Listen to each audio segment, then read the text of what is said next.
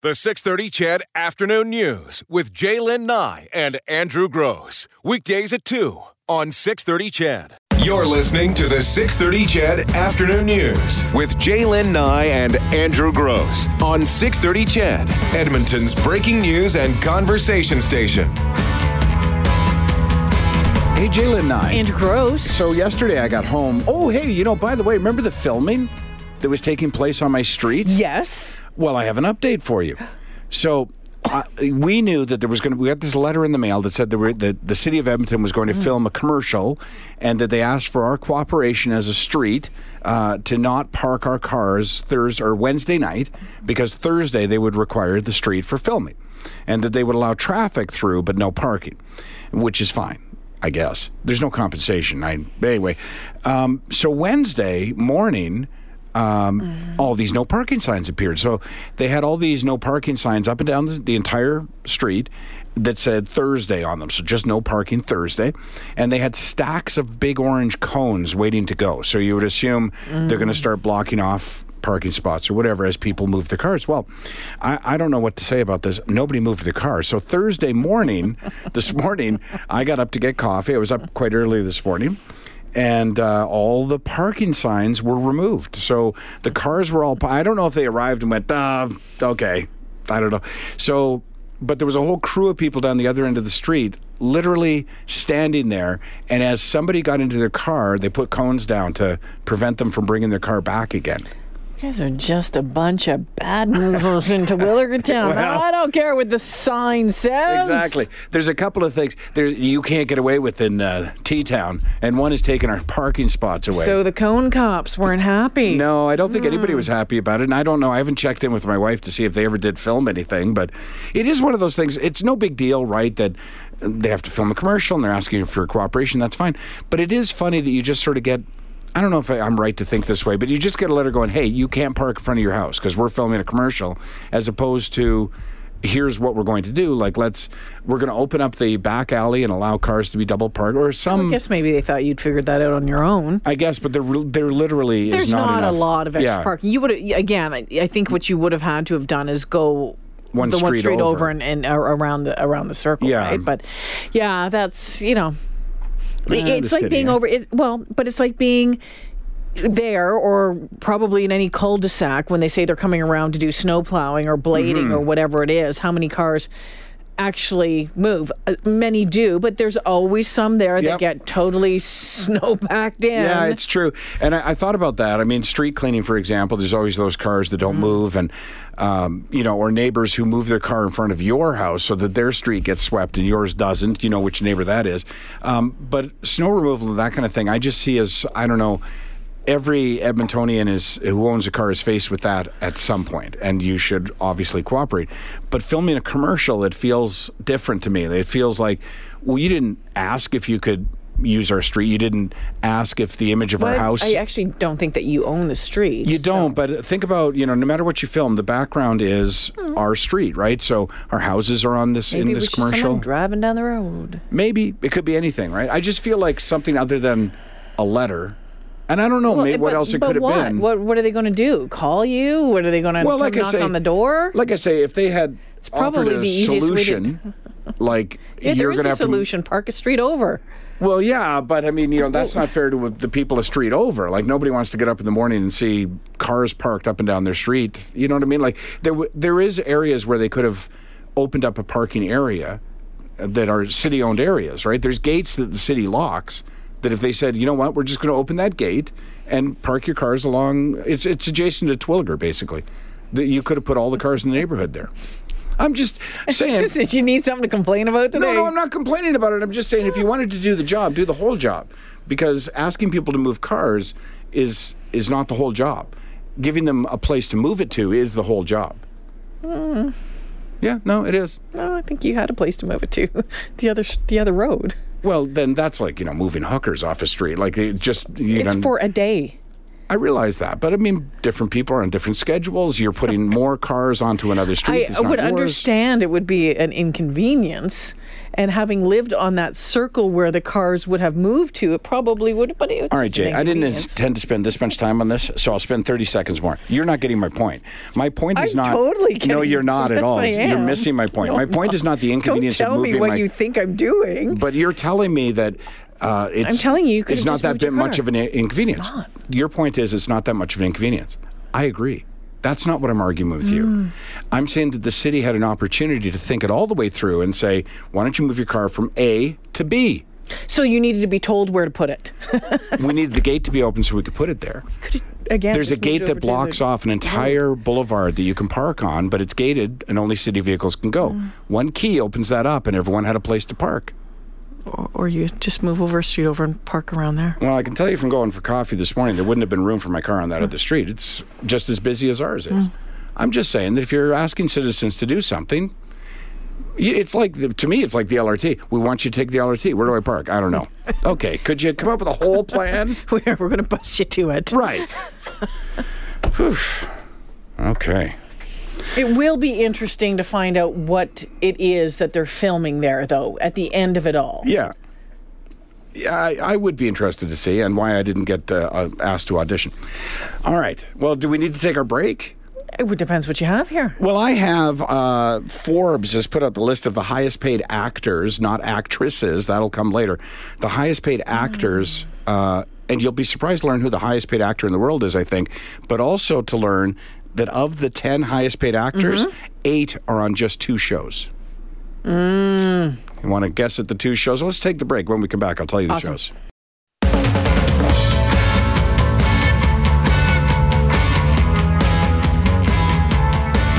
Alrighty, it's uh, 3.50 on the 6.30 CHED Afternoon News. It's J'lyn and Andrew.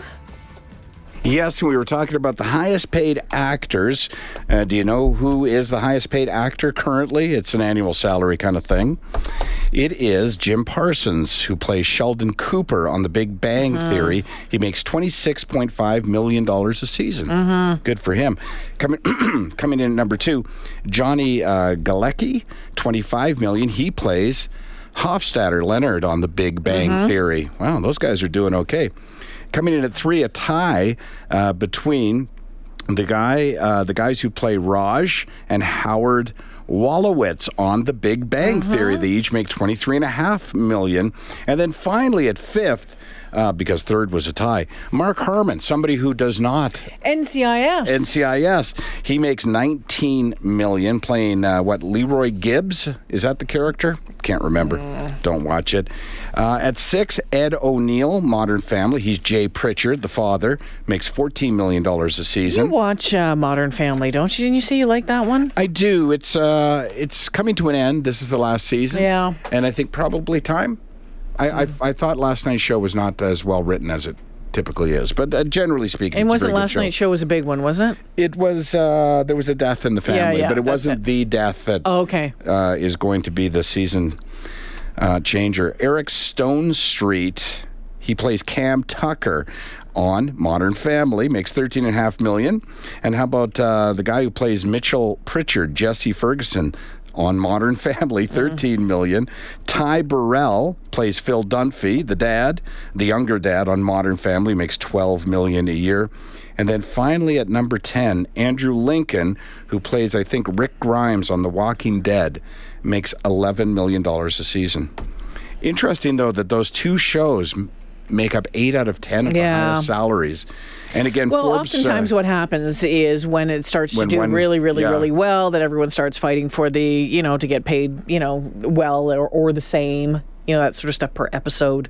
I yeah. Yeah, But if you're if you're uh, if you're that number one for for that long and you're pulling in those Sure. ratings and you're making that money, guess what? That's what happens. I know it is funny that uh, there's, and I'm sure they all have different agents, but it's funny that two of them are tied, one of them's off by a million. You just know that whoever settled first, everyone, I mean, it's like hockey too, right? Is whoever settled first, and everyone's, okay, I want at least as much money as that guy is getting. Interesting group, though, to think that the people you work with, you're all multimillionaires. Mm-hmm. You know, you're doing an acting job and and yet the guy right next to you. Would that cross your mind at all at that kind of money? If you were making 26 and a half million a, A year, year? and or you were making 25 million a year, but you knew the guy you were talking to was making 26.5? Well, you, know, I th- yeah, that's that's an inter- that's interesting because I think sometimes, you know, it, 26 million to 25 million, yeah, a million dollars is it that Right. big in, in the grand scheme of things is, but if you're I It's guess your it depends if value, your perceived right? value and so you- you're saying okay, well this person is more important than other people on the show uh, for example. I think I would say on the Big Bang Theory that Sheldon, to me, would be, well, for a lot of folks to say, okay, without Sheldon, that show would be nothing. Yeah, I think I I watch The Big Bang Theory. I usually don't watch the new ones. I watch old ones or whatever. Uh, the kids like it. I, I think they're all pretty equal. I think any like one all- of them I like missing all would. of them. Mm-hmm. Yeah, I think any one of them missing would impact. Uh, several people perhaps did not hear the beginning of this uh, and have asked now, well, why are they all men or whatever? Because this is Forbes' list of top actors. Actresses has not been put out Mm-hmm. yet, but it will be. That's why there's no women on the list. And I'm waiting for it Which too. would be because- fascinating to because there's one well. woman on the cast of uh, Big Bang Theory, so I'd like to know. Two. Oh, uh, you're three. Three. Yeah, I'd There's be three of them. interested to see what they earn.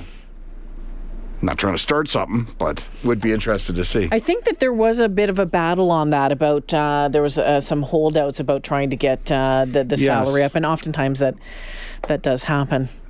Well, do you remember the Friends fiasco back in the day?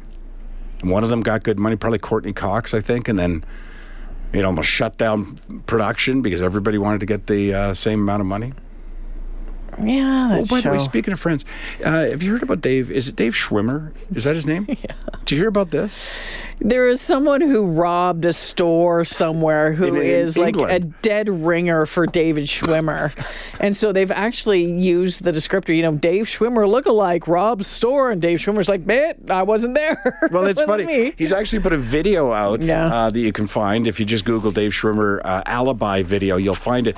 But it is funny because security footage picked up this guy leaving, Yeah. and they started asking people around the area, "Hey, do you recognize this guy?" And everyone was like, "Well."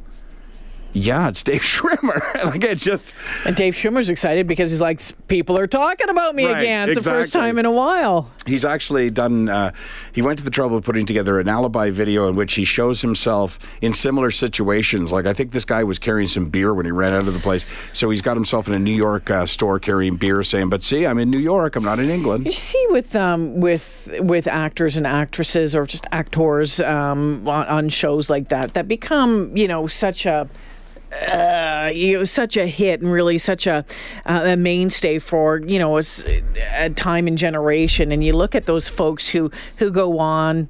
Who, who, who successfully break out of that mold?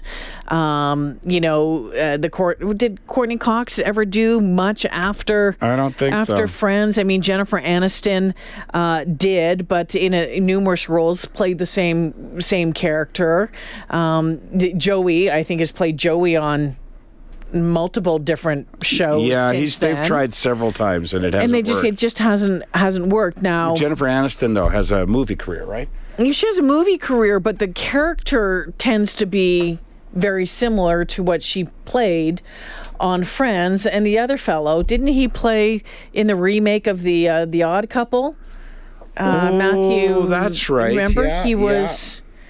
well he's had a few attempts though at shows that's right wasn't he working at a an auditorium or a stadium or something or he was he's had a few i think their characters are so ingrained that it's That, pe- difficult that it's difficult for people to see them as see anything, them as anything but. but the friends yeah Now, you look at Seinfeld, right? So Julie Louis Dreyfus went on to have uh, great success in what was it, Veep.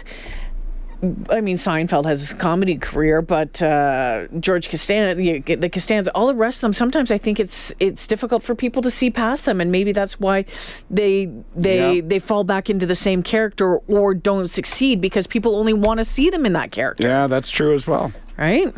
yeah, that's as true The 630 CHED Afternoon News with J'lyn Nye and Andrew Grose. Weekdays at 2 on 630 CHED.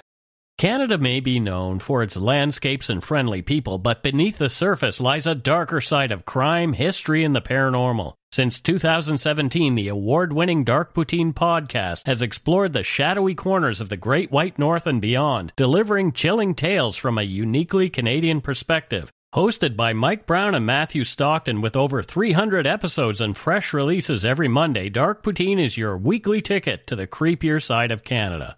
Listen to Dark Poutine on Apple, Spotify, Amazon Music, or wherever you get your podcasts.